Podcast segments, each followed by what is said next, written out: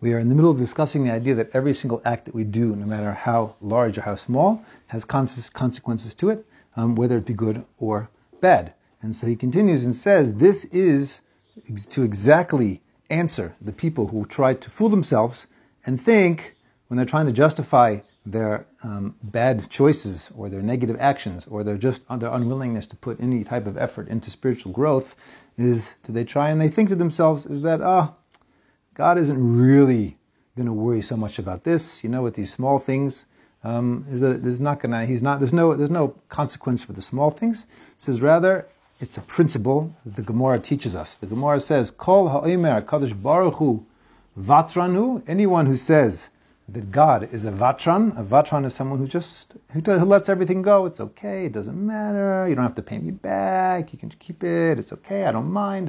He, that God will let things go. Hu yivatru chayav. So he is going to, he's, so anyone who says God will just let it go, he's letting go of his life.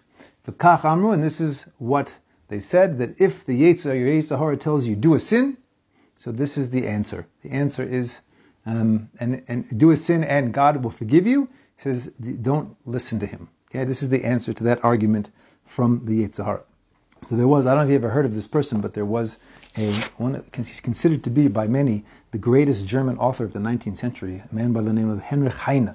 He was um, considered the greatest German um, author, poet, okay, of the 19th century. He was a Christian, but originally he was a Jew. Okay? He was born a Jew, and he grew up Jewish. And at that time in Germany, is if you wanted access to high society and you wanted success and you wanted so you weren't going to do it as a Jew. So he converted. So it was known that he was a Christian, but he wasn't a very sincere Christian. But he converted and lived as a Christian. And then on his deathbed, as they asked him if he regretted converting, and his answer was, he says, no, he says, God will forgive me. That's what he does. He forgives people. Okay? So this is exactly what it's saying here, is that it's true. God forgives people, but that isn't really the point. The point is that everything that we do has a consequence. And it's not a question of, it's not about God being mad at me, okay, or God, you know, forgiving me.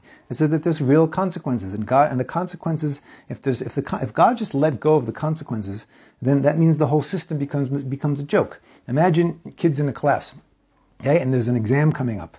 And some of the kids worked really, really hard and they studied, and some of the kids messed around and they didn't study. And the kids who studied got good marks, and the kids who didn't didn't. They did very poorly. And then afterwards, the teacher said, "Ah, oh, you know what? I feel bad. You know, we're going to give A's to everybody. Everyone, everyone will get a hundred. You know, so is that fair? Is that fair to the to the ones who did good? Is that fair to the ones who worked hard? Because it makes the whole thing into a joke. So then, why should I work? Why does anything make a difference? This is it's it's it's not a question of does Hashem love me? Does Hashem yes, Hashem loves us, and Hashem all those things are for sure true. But that doesn't mean that therefore whatever you do, He's going to let go, or at least the small things. So He's saying if your Yetzer Hara tells you like ah this is a tiny thing, God, God will let it go. He says, say, nah, don't listen to the Yetzer Hara if it tells you that.